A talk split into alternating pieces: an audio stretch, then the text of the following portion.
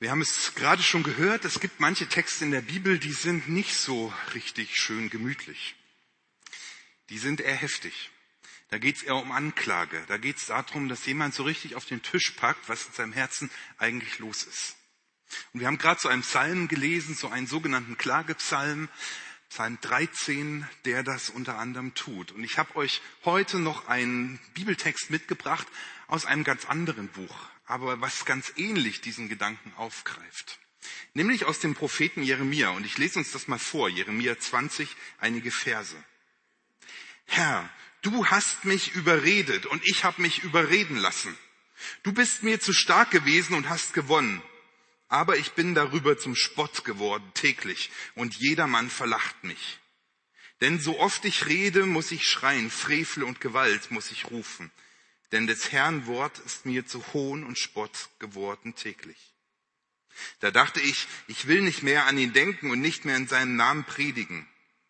Aber es ward in meinem Herzen wie ein brennendes Feuer, in meinen Gebeinen verschlossen, dass ich es nicht ertragen konnte. Ich wäre schier vergangen. Denn ich höre, wie viele heimlich reden. Schrecken ist um und um. Verklagt ihn. Wir wollen ihn verklagen. Alle meine Freunde und Gesellen lauern, ob ich nicht falle. Vielleicht lässt er sich überlisten, dass wir ihm beikommen können und uns an ihm rächen. Aber der Herr ist bei mir wie ein starker Held. Darum werden meine Verfolger fallen und nicht gewinnen. Das ist so ein Text, den wir wahrscheinlich nicht alltäglich lesen. Ich weiß nicht, ob den überhaupt schon mal jemand so wahrgenommen hat. Er gehört nicht zu den Top Ten der Bibeltexte. Aber ich finde es einen ganz, ganz spannenden und wertvollen Text, weil ganz, ganz viel darin deutlich wird, was für uns relevant sein kann, wenn es um das Thema Anklage geht. Die erste Frage, die ich mir gestellt habe, dieser Prophet Jeremia, darf der denn so mit Gott reden? Das ist ja schon ganz schön heftig. Eine heftige Situation. Oder besser gesagt, sein Innenleben, was er hier erzählt, ist ziemlich heftig. Das, was bei ihm los ist, der Frust, die Enttäuschung, die Depression in seinem Innern, ein Blick, den er uns gewährt, wie es in ihm aussieht. Wie war es dazu denn gekommen? Was war denn die Situation drumherum? Warum wird ein Mensch so innerlich frustriert und bewegt, dass er solche Zeilen schreibt und Gott entgegenwirft? Jeremia hat es um das Jahr 600 vor Christus und in, also hat um das Jahr 600 vor Christus in Jerusalem und in der Umgebung gewirkt. Er war ein Prophet Gottes und man kann sagen, in der ersten Hälfte seiner Prophetenkarriere war er eher einer, der ganz viel Unheil predigen musste im Auftrag Gottes. Er war ein Unheilsprophet.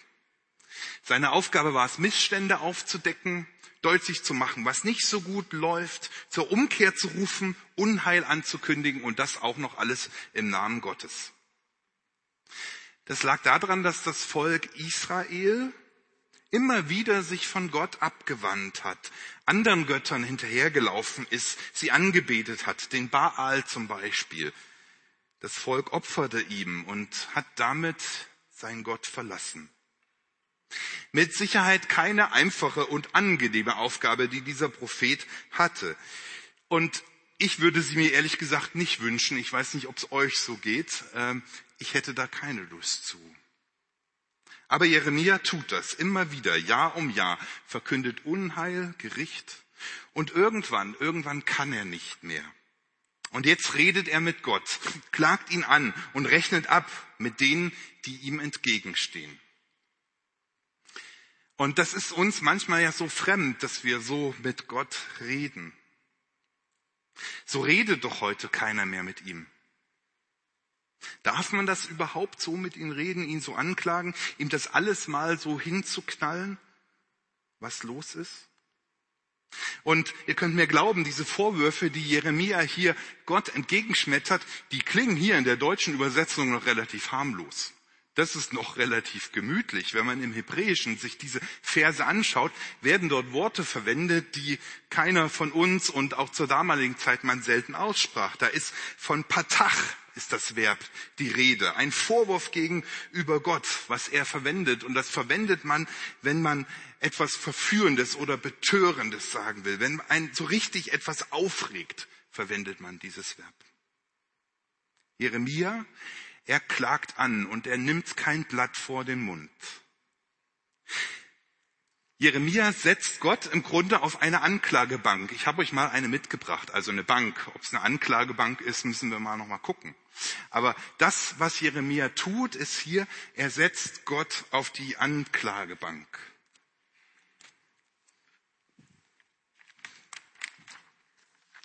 Da darf er Platz nehmen bei Jeremia.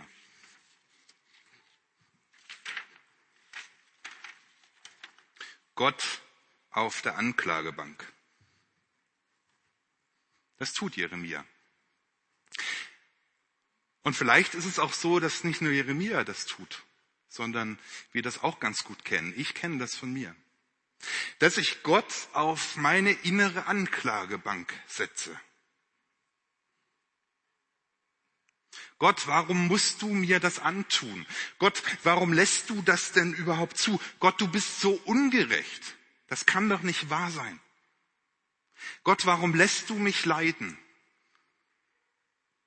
Anklage Gottes. Gott sitzt auf der Anklagebank und dabei bleibt es manchmal.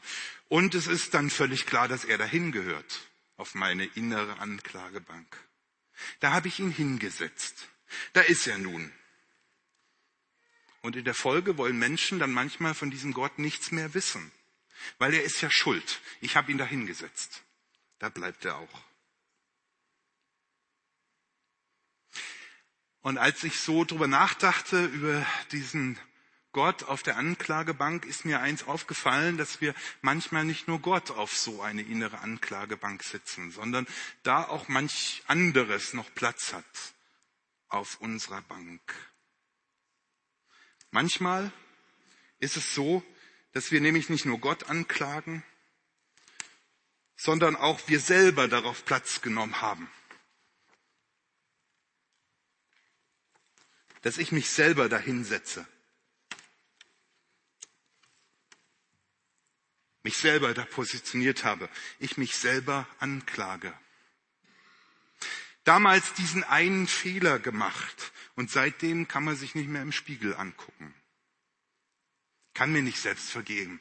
Oder so Sätze, ich bin nichts wert, ich bin schlecht, weil da dieses oder jenes schiefgelaufen ist. Und alles, was andere mir sagen wollen, mir Gutes sagen wollen, das kommt gar nicht an, weil ich sitze selber auf meiner inneren Anklagebank. Ich habe mich dahingesetzt. Ich habe selber längst das Urteil über mich gesprochen. Manchmal sitzen wir selber auf dieser Bank auf dieser Anklagebank. Und damit nicht genug, vielleicht kennt ihr das auch, mit Sicherheit glaube ich sogar, ähm, dass nicht nur wir selber dort sitzen oder Gott dort sitzt, sondern wir auch ganz gut sind, die anderen dahin zu setzen. Ich hänge das mal so hier hin. Ist die Bank zu klein, seht ihr? Manchmal braucht es eine richtig große Anklagebank. Die anderen, die anderen, die setzen wir wirklich gerne auf die Anklagebank. Zum Beispiel den Ehepartner, der mich nicht versteht, der mich mit Worten verletzt oder ignoriert. Da kann ich die Eltern hinsetzen auf die Anklagebank und sagen, weil die damals dieses oder jenes getan oder nicht getan haben, deswegen geht's mir heute so und so, die sind schuld. Oder dem Bruder, die Schwester in der Gemeinde, boah, der guckt mich jeden Sonntag so grimmig an. Zack, ab auf die Anklagebank. Oder Freunde oder Arbeitskollegen oder, oder, oder. Wer sitzt auf deiner Anklagebank, auf deiner inneren Anklagebank? Vielleicht schon seit Jahren. Wen hast du da hingesetzt? Gott? Dich selber? Irgendjemand anders aus deinem Umfeld?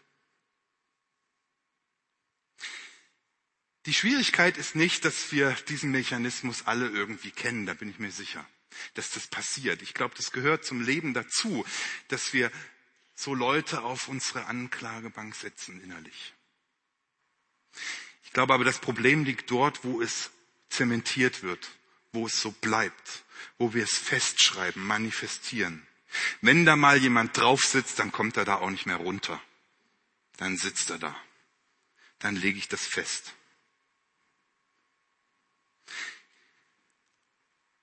Und dann denken wir, es ist erledigt.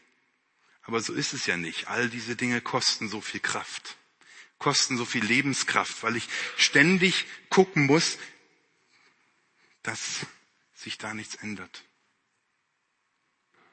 Das macht müde.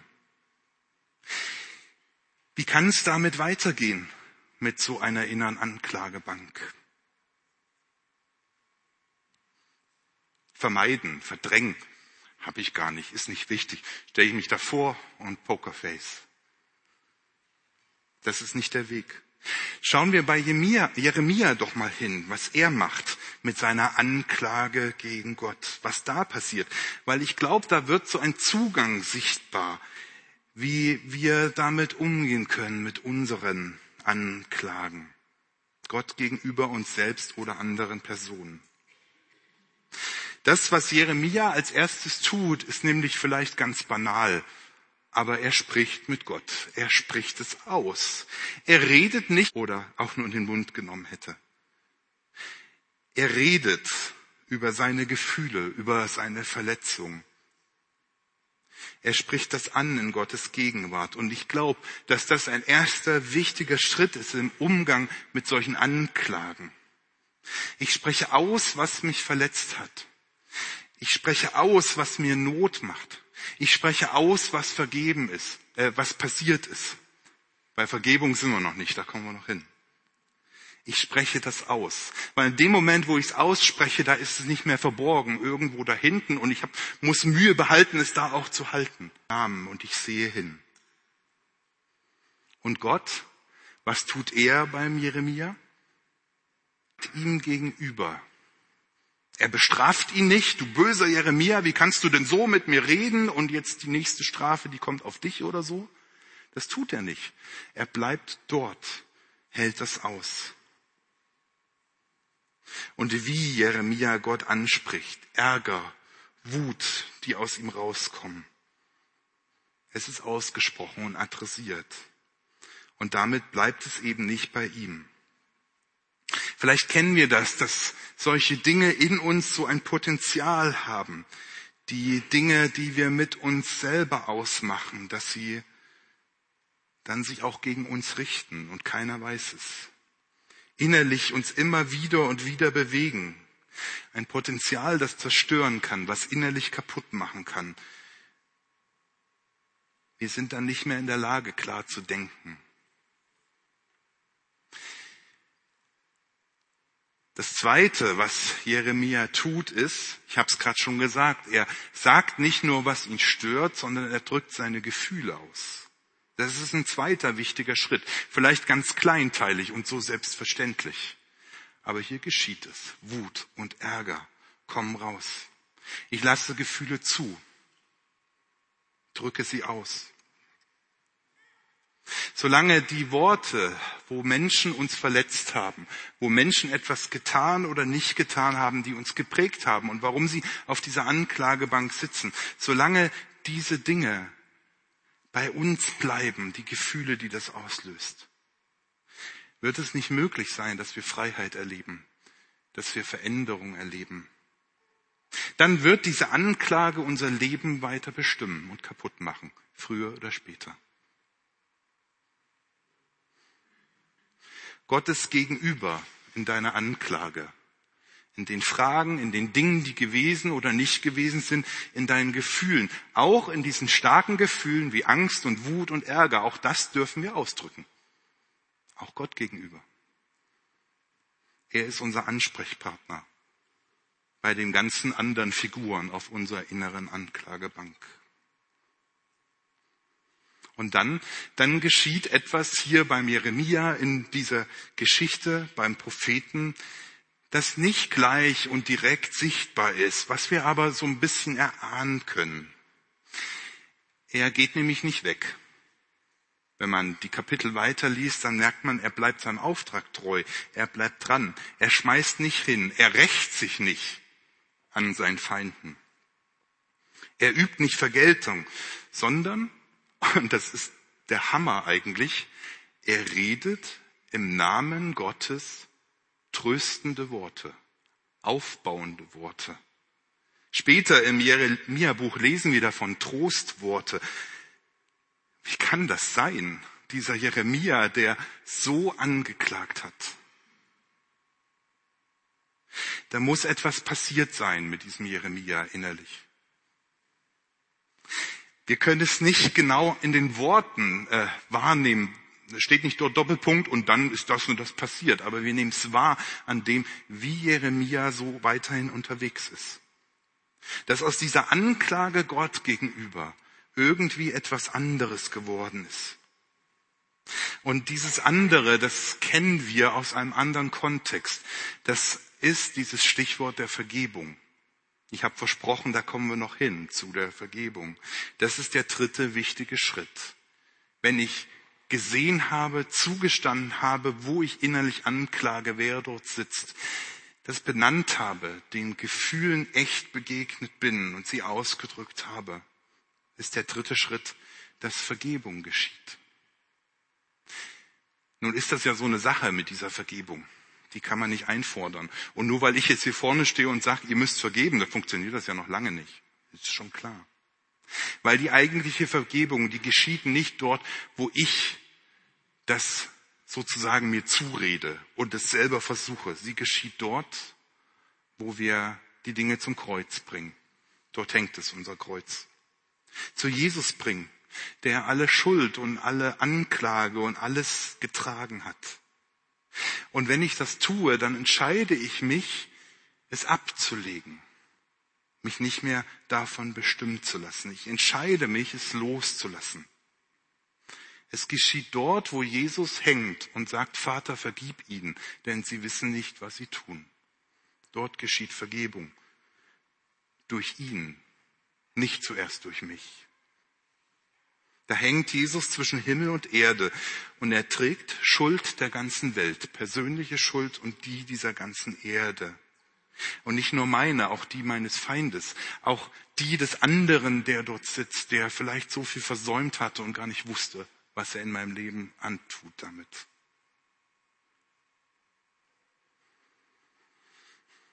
Und dann wird etwas anders, wie bei Jeremia. Nicht so, aber Schritt für Schritt in einem Prozess, langsam. Und dann wird es möglich, und das wird möglich, weil Gott da ist und weil er da bleibt, hier beim Jeremia und weil er bei uns da ist und geblieben ist durch Jesus Christus und durch seinen Heiligen Geist.